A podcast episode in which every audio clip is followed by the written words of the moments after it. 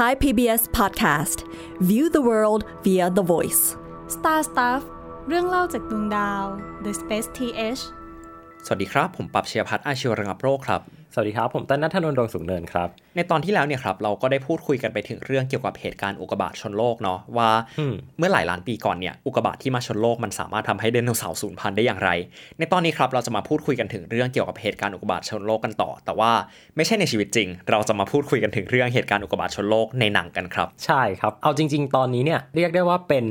part สองของตอนที่แล้วละกัน แต่ว่าเป็น part สองที่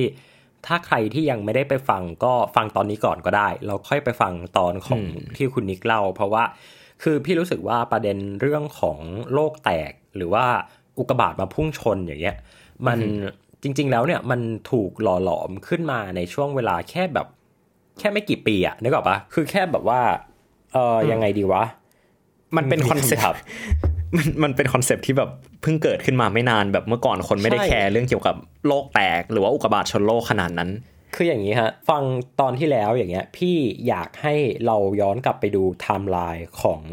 การเขียนเอ่อเอาที่ใกล้ตัวเรามากเลยละกัน ก็คือการเขียนโดราเอมอนครับโดราเอมอนเนี่ยเอ่อคุณฟูจิโกะเอฟฟูจิโอะเนี่ยเขาเขียนเรื่องราวที่มันมีประเด็นเรื่องของไดโนเสาร์มาด้วยอ่าฮะ จำได้ไหมอะทุกคนน่าจะจำได้เนาะไดโนเสาร์ของโนบิตะบ้างอะไรบ้างใช่ไหมอืมก็จะเป็นแบบเป็นมังงะตอนย่อยๆไป แต่ว่าทีเนี้ยถ้าเราไปไล่เรียงดูไทม์ไลน์ในการเขียนถึงเรื่องไดโนเสาร์ของคุณฟูจิโกะเอฟฟูจิโอะครับเขาไม่ได้ระบุไงว่าไดโนเสาร์มันหายไปได้ยังไง รู้แต่ว่าเมื่อก่อนเนี่ยมันมีไดโนเสาร์อยู่ อืมอืมเออ ซึ่งสิ่งเนี้ยมันเป็นตัวที่บอกว่า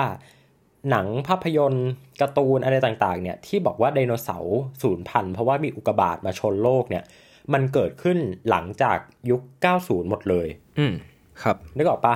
แม้กระทั่งอะไรอะ2001 Space Odyssey อย่างเงี้ยก็มีการพูดถึงแบบเรื่องราวในยุคก่อนประวัติศาสตร์เนาะแต่เขาก็ไม่ได้บอกอะว่า เอ้ยแล้วไอ้สิ่งมีชีวิตในยุคโบราณเนี่ยมันหายไปได้ยังไง อืมนึกออกปะคือมันเป็นประเด็นที่พอพี่ฟังพอดแคสต์ตอนที่แล้วตอนที่แล้วเนี่ยครับ มันเฉลยเลยล่ะว่า เอ๊ะ แล้วทำไมไอ้วัฒนธรรมการเอาอุกกาบาตมาพุ่งชนโลกเนี่ยมัน มันเพิ่งจะมาเกิดขึ้นนะครับอ่าฮะทีนี้ถามว่า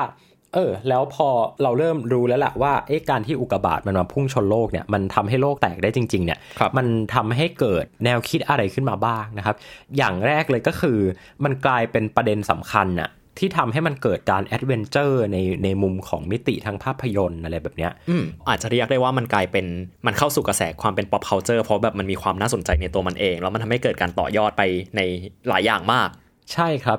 เรื่องแรกที่อยากพูดถึงเลยเนี่ยก็คือเป็นเรื่องที่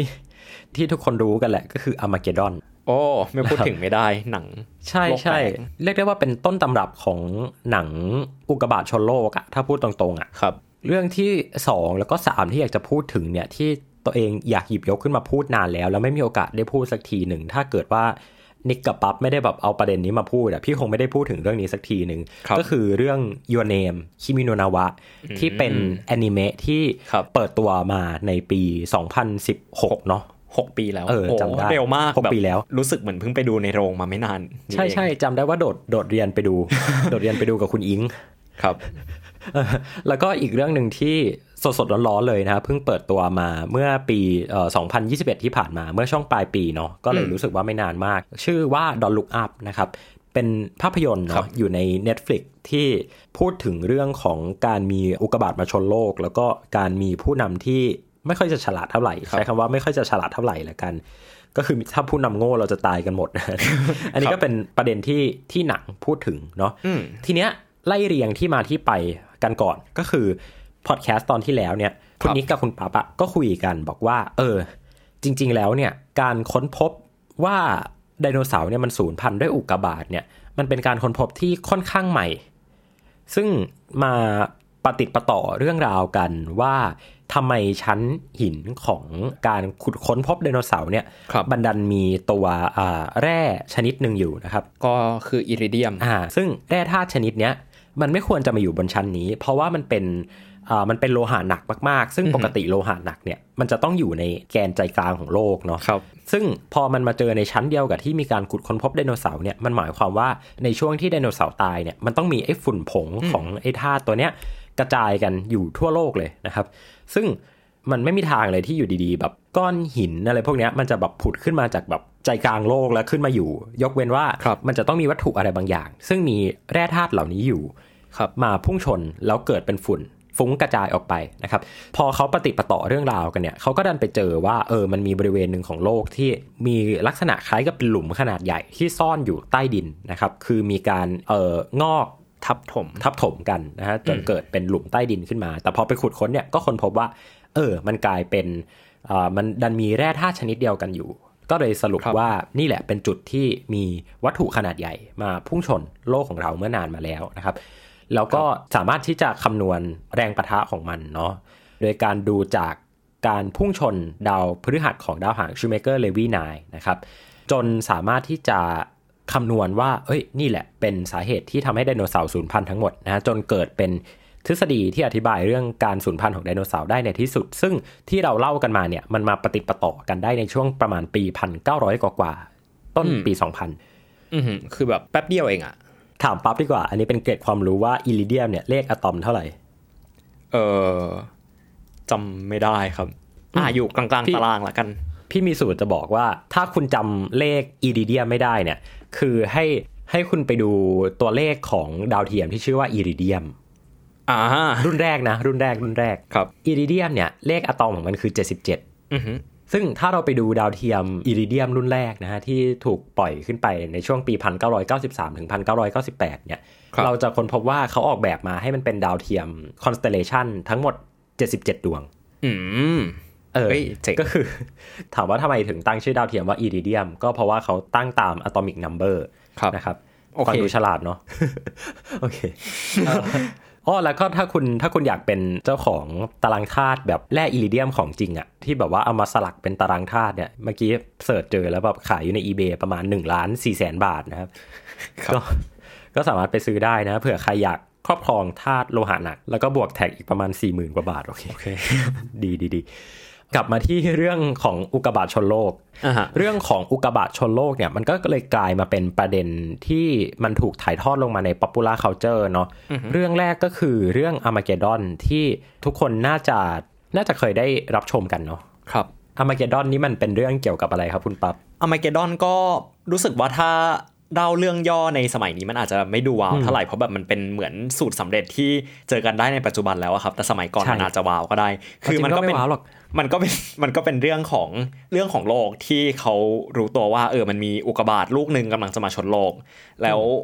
เขาก็เลยบอกว่า โอเค เราจะทำลายอุกกาบาตลูกนี้ด้วยการไปเจาะอุกกาบาตให้มันแตกเป็นชิ้นเล็ก ๆ แล้วก็เอาระเบิดไปยัดใช่ใส่ข้างในให้แบบมันกระจายระเบิดออก ผมว่าเรื่องนี้เอาจริงๆแบบมันมันตลกมากคือมันกาวเนาะเออมันกาว คือแล้วคนที่เขาเอาไปเอ่อส่งไปที่อุกกาบาตเพื่อจะไปเจาะอุกกาบาตระว่างระเบิดอะครับไม่ใช่นักบินอวกาศที่เทรนในการขุดเจาะ แต่คือนักขุดเจาะที่ไป train เป็นนักบินอวกาศอืมเขาก็แบบ train ทีมเอ่อนักขุดเจาะ น้ำมันแหละ เหมือนกับว่าส่งขึ้นไปไปทำภารกิจบนนั้น แล้วก็เอาระเบิดไปวาง ก็ไม่ spoil แล้วกันว่าตอนจบเป็นยังไง แต่ว่าหลายคนก็ซึ้งกับตอนจบเหมือนกันครับอืมไอ้ที่มาที่ไปของอุกกาบาตในอ r m ม g เกดอนเนี่ย ถ้าให้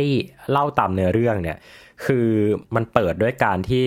กระสวยอวกาศแอตแลนติสเนี่ยมันโดนแบบสะเก็ดหินนะพุ่งชนครับแล้วทีนี้เอ่อนักบินอวกาศเนี่ยเขาก็ไม่ใช่นักบินอวกาศสิ นักดาราศาสตร์เนี่ยเขาก็ไปค้นพบว่าเออไอ้สะเก็ดหินพวกเนี้ย มันมาพร้อมกับดาวหางดวงหนึ่งครับ ซึ่งไอ้การที่มันมีดาวหางวิ่งเข้ามาเนี่ยในระบบสุริยะชั้นในเนาะมันมีโอกาสที่มันจะเกิดฝนดาวตกเนาะซึ่งภาษาอังกฤษเขาจะเรียกว่า meteor shower เนี่ยฝนดาวตกเนี่ยครับที่เราชอบดูกันเนี่ยฝนดาวตกวันแม่ฝนดาวตกอะไร ถ้าใครติดตามเพจนาริสเนี่ยก็จะได้ยินชื่อพวกนี้บ่อยๆนะ ฝนดาวตกลีโอนิดฝนดาวตกนู่นนี่นั่นนะครับ ซึ่งถ้า เราสังเกตเนี่ย เราจะค้นพบว่ามันมาตามฤดูกาลอะเออ ที่มันมาตามฤดูกาลก็เพราะว่าจริง ๆ แล้วไอ้แอสตอยอะไรพวกเนี้ยนะฮะเออครับมันมันมีวงโคจรของมันอยู่ ซึ่งเราสามารถที่จะพิจิตมันได้อย่างชัดเจนเนาะอันอันนี้คือเป็นเกร็ดความรู้ครับนะครับ ดังนั้นเนี่ย ย้อนกลับมาในเหตุการณ์ปัจจุบันนิดนึงก็คือ ไอ้พวกหินดวงใหญ่ ๆ เนี่ย มันไม่ค่อยมีปัญหาหรอก เพราะว่าอย่างที่บอกไปว่าเราสามารถที่จะค้นพบมันก่อนได้ แล้วก็เจอมันก่อนได้ แต่ว่าปัญหาก็คือไอ้หินก้อนเล็ก ๆ นี่แหละที่เราไม่รู้ว่ามันจะมาเมื่อไหร่นะครับซึ่งอันนี้เดี๋ยวเอาไว้สรุปให้ฟังตอนท้ายละกันเอาเรื่องเอาเรื่องหนังก่อนครับ พี่พูดถึงแบบสเก็ตดาวน์เมื่อกี้เราผมเพิ่งนึกขึ้นได้ว่าผมเรียกไอสิ่งที่กำลังจะตกมาบนโลกว่าอุกกาบาตก็สำหรับใครบางคนที่อาจจะขัดใจนะครับ ขอโทษด้วยเราเขียนนิยามก่อนก็คืออุกกาบาตมันคือของที่ตกลงมาแล้วเนาะแต่ว่าถ้าอยู่ในอวกาศมันต้องเรียกว่าดาวเคราะห์น้อยไม่ก็สเก็ตดาวน์โอเค ผมเรียกเอาผิดจรินิงดก็นึงคือเอาจริงก็คือพี่ไม่แคร์อะเอาจริงก็คือเรียกมั่วพี่ไม่รู้ว่าภาษาไทยมัน มันจะต้องนิยามว่ายังไง แล้วคือนิยามบางอย่างที่มีการนิยามมาเนี่ย พี่ว่ามันก็ไม่ make sense เลยอะๆอืมครับเมทีออชาวเวอร์ปั๊บจะแปลว่าอะไรอะ เออเออ ฝนดาวตกเหรอ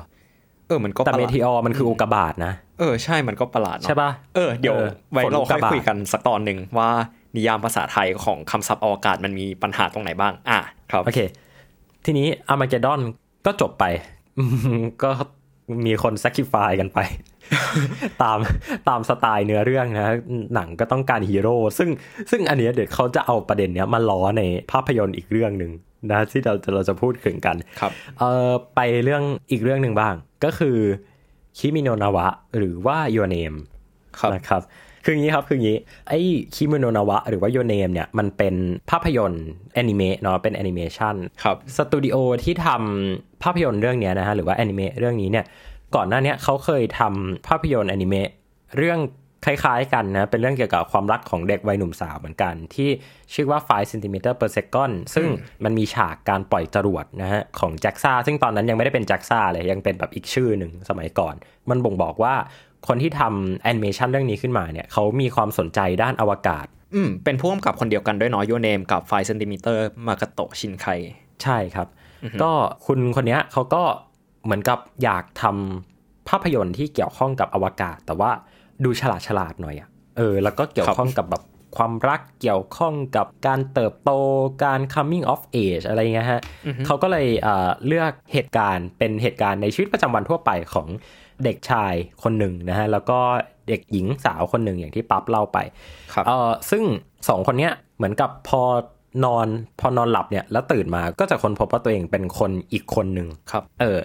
เหมือนกับแบบสลับร่างกันอะเออซึ่งตอนแรกเขาก็คิดว่าฝันเนาะแต่พอจริง ๆ แบบพิสูจกันไปพิสูจกันมาปรากฏว่าเออมันเป็นเรื่องจริงนี่นาอะไรอย่างเงี้ยครับ ความพีคของเรื่องเนี่ยก็คือมันปรากฏว่าอยู่ดีๆ แล้วเนี่ย เวลาผ่านไปสลับร่างกันอยู่ดีๆ วันหนึ่งหยุดสลับร่างกันครับนะครับ ตัวพระเอกเนี่ยก็สงสัยมากว่าเอ๊ะทำไมอยู่ดีๆ หยุดสลับร่างกันไป ก็เลยครับก็ไปค้นพบนะครับเมืองว่าของนางเอกอ่าพี่จะสปอยเลยเหรอะฮะ เอ้ยมันไม่ได้สปอยขนาดนั้น โอเค ก็ได้ คนเขาดูกันหมดแล้ว โอเค ก็ได้6ปีแล้วนะครับ ถ้าใครไม่อยากฟังสปอยก็ข้ามไปก็ได้นะครับ ครับ โอโอเคเคเฮ้ยจริง ๆ มันมันไม่สปอยได้อ่าเดี๋ยวจะลองเล่าแบบไม่สปอยดู ก็คือเอ่อไอเด็กผู้ชายเนี่ยก็ไปค้นค้นหาว่าเอ๊ะ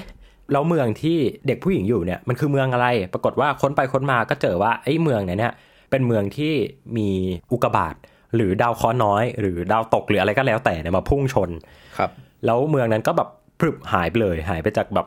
แผนที่ไปเลยกลายเป็นเมืองร้าง มีแต่แบบซากปรักหักพังอะไรเงี้ยฮะครับแล้วก็แบบโอ้พระเอกก็เศร้าโศกเสียใจมากอ่าอันนี้ออกกาวแล้วก็คือก็ไปแบบไปดื่มเอ่อเหล้าหมักญี่ปุ่นที่นางเอกเนี่ยทำเอาไว้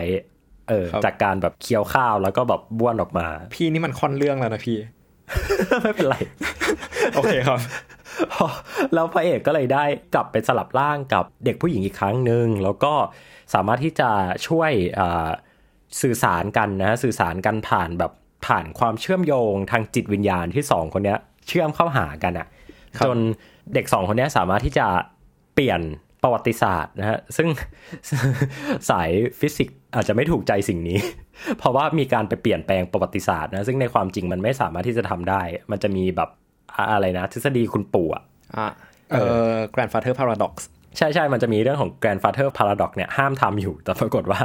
สองคนนี้ก็โอเค ไปทำลายมันเรียบร้อยแล้ว กลายเป็นว่าเปลี่ยนอนาคตนะฮะทำให้เมืองนั้นอะได้รอดนะฮะ คือคนเนี่ยเหมือนกับรู้เหตุก็การคือณ์ล่วงหน้าก็เลยสามารถที่จะอพยพออกมาได้ทัน ก็คือเมืองไม่รอดเหมือนเดิม แต่คนรอดโอเคครับจบแต่เรื่อคนงแล้วรอดใช่ใช่และนางเอกก็รอดไงครับ แล้วก็แบบได้มาเจอกันอีกครั้งหนึงแต่จำไม่ได้โอ้โหนี่มันเล่าทั้งเรื่องเลยนะ โอเคครับ ก็จริง ๆ สาระสำคัญที่เราอยากจะเล่าเรื่องนี้ ไม่ใช่แบบเรื่องพระเอกนางเอกเนาะแต่คือเรื่องเกี่ยวกับฝนดาวตกที่ตกลงมาบนโลกแล้วกลายเป็นอุกกาบาตใช่ใช่คืออย่างนี้ฮะในในเรื่องเนี่ยมันเป็นช่วงที่มันมีดาวหางนะฮะเข้ามาใกล้โลกเข้ามาใกล้มากนะสามารถที่จะสังเกตเห็นได้ด้วยตาเปล่านะครับเขาบอกว่ามันเข้ามาใกล้แบบใกล้กว่าวงโคจรของดวงจันทร์อีกครับเออซึ่งอันนี้คือคือเวอร์มาก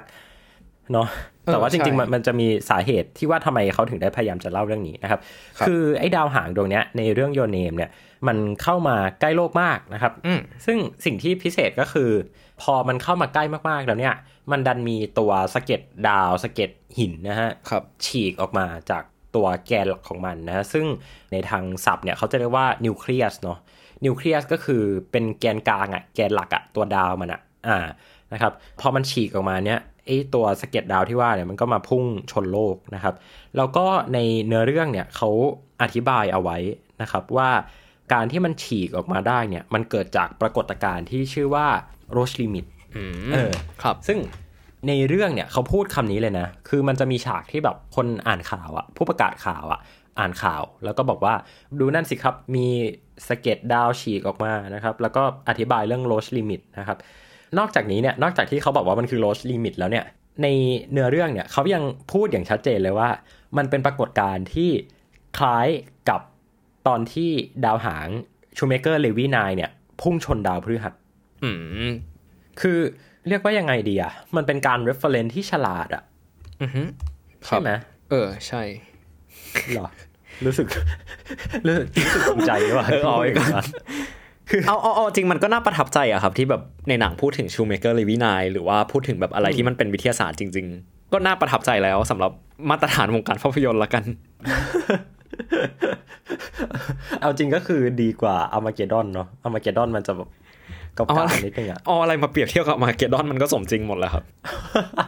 เดี๋ยวต้องตอนท้ายเดี๋ยวต้องเจอ Don't Look Up ครับ โอเค ซึ่งอธิบายเรื่องไอ้ปรากฏการณ์ที่เรียกว่า Roche Limit อันนี้สักนิดหนึ่งนะฮะอ่าไอ้ปรากฏการณ์ Roche Limit เนี้ยมันถูกอธิบายเอาไว้นะครับ โดยเอ่อนักวิทยาศาสตร์ชาวฝรั่งเศสคนหนึ่งนะครับครับ ที่ชื่อว่าคุณโรชนะจริงๆ อ่านฝรั่งเศสต้องแบบโรเช่อะไรเงี้ยอ่าคุณโรเช่ละกันนะครับเขาก็คำนวณเอาไว้แหละว่าเออไอ้วัตถุใด ๆ ในจักรวาลเนี้ยหรือว่าอะไรก็ตามที่มันมีมีมวลเนี่ยมันต้องมีการต่อสู้กับแรงโน้มถ่วง ตลอดเวลานะครับ สมมุติว่าเอาวัตถุสองก้อนเนี่ยมามาวางใกล้ ๆ กันเนี่ย แน่นอนว่าวัตถุสองก้อนเนี่ยนะในในในทางกลศาสตร์นิวตันละกัน ถ้าเรามองว่าวัตถุสองก้อนเนี้ยมันมีมวลโอเคไอ้วัตถุสองก้อนเนี้ยมันจะต้องพุ่งเข้าหากันครับอะมีแรงดึงดูดนึกระหว่างภาพมวลมีซึ่งกันและกัน ใช่นึกภาพมีลูกบอลสองก้อน เอามาวางในอวกาศที่ว่างเปล่านะฮะลูกบอลสองก้อนเนี่ยมันก็จะต้องวิ่งเข้าหากันอะอันนี้ก็ make sense แต่ว่าทีเนี้ยมันมีแรงอันหนึงอยู่ที่ เราต้องคิดด้วย เราเรียกว่า tidal force นะครับอืม tidal force เนี้ยมันคือแรงที่เราอาจจะท่องจำกันในสมัยมัธยมว่าดวงจันทร์กับโลกมี tidal force ต่อกัน และ tidal force ทำให้เกิดน้ำขึ้นน้ำลง ครับ อ่านึกออกปะทีเนี้ยพอเราบอกว่าน้ำขึ้นน้ำลงเนี่ย เราเอามวลของน้ำในโลกใบเนี้ยมาคิด เราไม่ได้คิดถึงมวลของโลกทั้งใบ สมมุติว่าโลกทั้งใบเนี่ยมีมวล x สมมติว่ามีมวล x นิวตันอ่าอืมเราไม่ได้หมายความว่าเราเอาแบบ เราเอาพื้นผิวทุกพื้นผิวเนี่ยมาขยำรวมกัน เราคิดอย่างนั้นไม่ได้ตามหลักความเป็นจริง เราต้องคิดว่าบริเวณที่มันโดน gravitational attraction หรือว่าโดนความโน้มถ่วงเนี่ยดึงอะ่ะ มันครับจะได้รับความโน้มถ่วงมากกว่าในบริเวณอื่นอืมมันก็เลยเป็นเหตุผลว่าทำไมน้ำที่อยู่บนโลกเนี่ย มันถึงได้วิ่งตาม tidal force ได้ดีกว่าตัวพื้นดินที่มันเป็นพื้นแข็งครับ อ่าเพราะว่ามวลมันน้อยกว่าเนาะอืมซึ่งสิ่งเนี้ยมันก็เอามาแอพพลายกับตัววัตถุในอวกาศได้ทั้งหมดเลย หมายความว่าอะไรหมายความว่า วัตถุเวลาที่มันวิ่งเข้าหากันเนี่ย มันไม่ได้วิ่งเข้าหากันแบบ เป็นแบบก้อนกลมสมบูรณ์อะแต่มันจะเป็นแบบมันจะรีขึ้นอะเมื่อมันวิ่งเข้าใกล้วัตถุนั้นๆมากขึ้นครับนึกออกปะอ่าอือฮึทีเนี้ยมันจะไม่มีปัญหาถ้าไอ้วัตถุก้อนนั้นอะมันวิ่งเข้าหาไอ้วัตถุมวลใหญ่กว่าตรงๆ เพราะมันก็คือการพุ่งชนอืม เออ มันคือการพุ่งชน แต่มันมีปรากฏการณ์เนี้ยไอ้โรชลิมิตเนี้ยมันเกิดขึ้นมาเมื่อวัตถุนั้นน่ะมันไม่ได้วิ่งเข้าหาวัตถุชิ้นใหญ่กว่าตรงๆ นึกภาพนะ มีดวงจันทร์อะดวงจันทร์เนี่ยมันเข้าใกล้โลกไปมากกว่านี้ไม่ได้แล้วนะครับ ตามหลักการ Roche limit เนี้ยมันก็อธิบายนะฮะว่าสมมติว่ามีวัตถุก้อนหนึ่งนะปั๊บมาแบบวิ่งแบบวิ่งโฉบอะนึกภาพแบบอืมยานอวกาศ fly by ดาวสักดวงหนึ่ง ครับหรือว่ามีเอ่ออุกกาบาตแล้วกัน หรือดาวหางหรือดาวเคราะห์น้อยหรืออะไรก็แล้วแต่เนี่ย วิ่งเข้ามาเฉียดโลกแต่ไม่ได้จะชนโลกนะ วิ่งมาเฉียดโลกเฉียดแบบเฉียดวืบอะเหมือนแบบ gravitational slingshot อะเอออมันจะต้องมีมวลบางส่วนเนี่ยที่มันถูกดูดโดยแรงโน้มถ่วงของโลก แล้วครับไอ้มวลพวกนั้นอะมันจะไปไหน มันก็ควรที่จะมามีทิศทางพุ่งเข้าหาโลก หรือมาโคจรรอบโลกครับ คือโลกของเราเนี่ยขโมยมวลของของวัตถุนั้นน่ะที่วิ่งเข้าหาเรา อืมการที่มันฉีกออกจากแรงโน้มถ่วงเนี่ยมันเกิดจาก tidal force อืมก็คือแรงดึง แล้วมันจะมีตัวเลขตัวหนึ่งที่บอกว่าวัตถุนั้นน่ะต้องวิ่งด้วยความเร็วเท่าไหร่ และต้องเข้าใกล้ด้วยความเร็วเท่าไหร่ มันถึงจะถูกฉีกออกได้ แล้วไอ้ตัวเลขอันนั้นน่ะที่ใช้ในการคำนวณเนี่ยเขาเรียกว่า loss limit เอออมซึ่ง loss limit เนี่ย มันจะคำนวณออกมาให้ดูเป็นกิโลเมตรเลยว่าไอ้วัตถุนั้นอะมันควรที่จะเข้าใกล้ดาวเคราะห์หรือว่าเข้าใกล้วัตถุที่มีมวลใหญ่ได้มากที่สุดเท่าไหร่ ถึงครับจะโดนฉีกหรือถึงจะไม่โดนฉีกอืมนะครับครับ ซึ่งเอ่อเราสามารถมองเป็นสมการคำนวณก็ได้ เป็นแบบตัวเลขที่มีหน่วยชัดเจน กี่พันกิโลเมตรเรเดียสเท่าไหร่ หรือเราจะมองเป็นอัตราส่วนก็ได้นะครับเอ่อซึ่งอัตราส่วนของโลก กับดวงจันทร์เนี่ยนะตัวอัตราส่วนของ loss limit เนี่ยมันอยู่ที่ 21 ต่อหนึ่งนะครับซึ่งไม่ต้องไปจำอะอันนี้มันเริ่มยากแล้ว มันจะต้องแบบมาเข้าแบบสมการเข้าอะไรอย่างนี้กันแล้วนะครับ จริงมันมีสมการอยู่นะดีเท่ากับ rm ในวงเล็บ 2 pm ส่วนเอ่อโอเค แต่ว่าเราเราจะไม่ไปลงลึกเรื่องนั้นนะเพราะเดี๋ยวจะยากไปครับแต่เอาเป็นว่าตามหลักการแล้วอะถ้าวัตถุมันวิ่งเข้ามาเฉียดโลกเนี่ย มันก็เมกเซนที่จะมีอะไรบางอย่างถูกดึงออกไปนะครับ ซึ่ง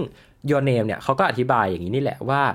พอไอ้ดาวหางดวงเนี้ยมันพุ่งเข้ามาใกล้โลกมากเลยเนี่ย มันก็จะเกิด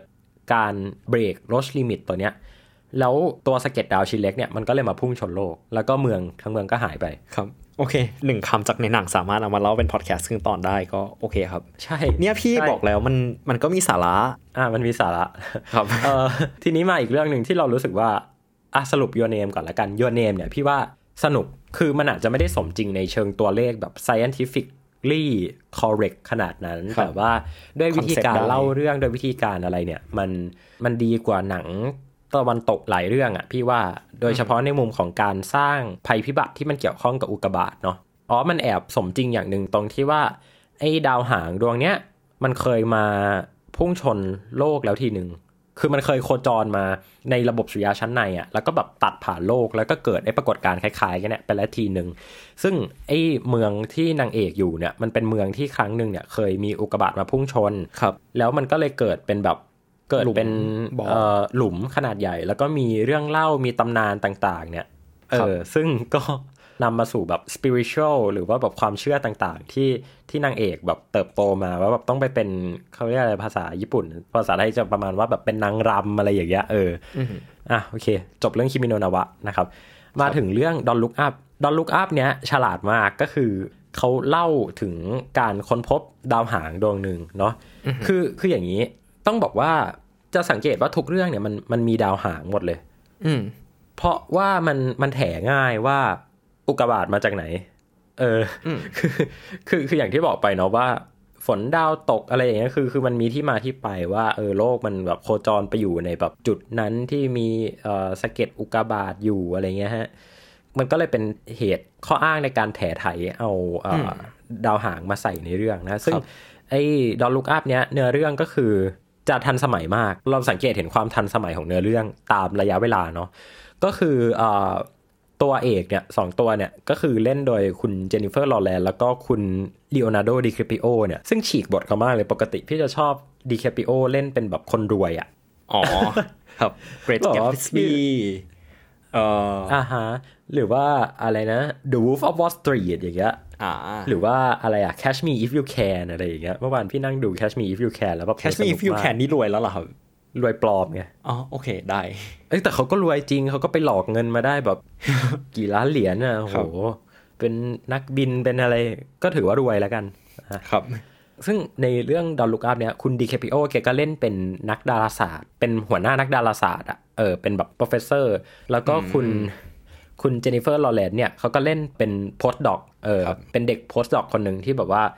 ทำ thesis จะจบ ป.เอกไม่สิเอ๊ะจบ ป.เอกไม่ ไม่ได้เป็นไปแล้ว postdoc เป็น candidate อ๋อเออเป็น candidate เป็น PhD candidate ใช่ทำโปรเจกต์จะจบ ป.เอก แล้วก็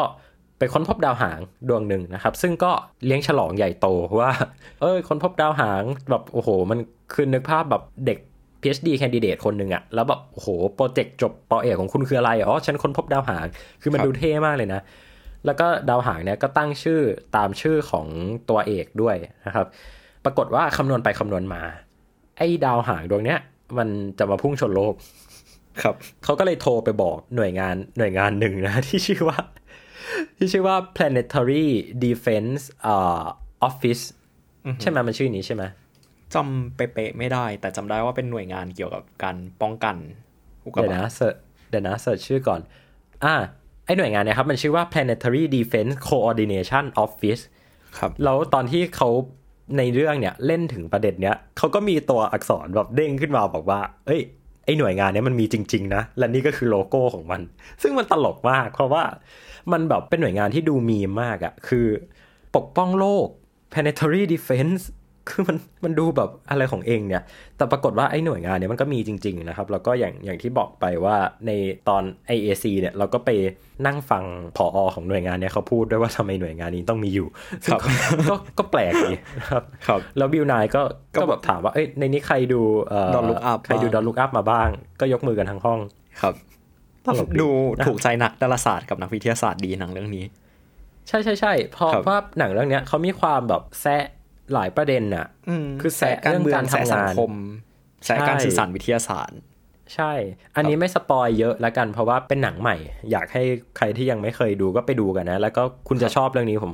เอาคอเป็นประกันเลย แล้วถ้าไม่ชอบนี่ขอให้อุกกาบาตชนโลกได้เลยนะฮะมีในให้ชนบ้านผมก่อนก็ได้ มีใน Netflix นะครับ ครับ ไปดูกันได้ ทีนี้เออไอ้เรื่องเนี้ยเขาก็มีการพูดถึง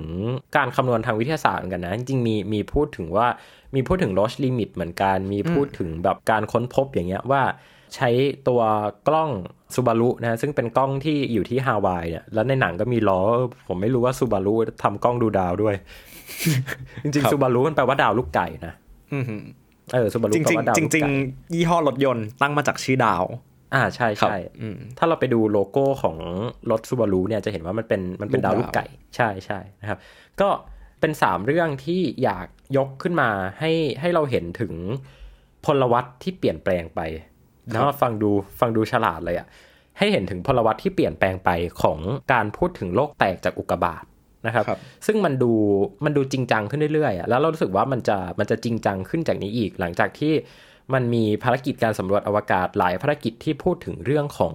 อุกกาบาต หรือว่าวัตถุที่มันอาจจะมาชนโลกได้ในอนาคต อย่างที่บอกไปว่าแบบจริงจังภารกิจดาร์ตเนาะเออครับมีการส่งยานไปลองพุ่งชนดู หรือแม้กระทั่งภารกิจฮายาบุสะนะฮะที่มีการไปเก็บเอาตัวอย่างของ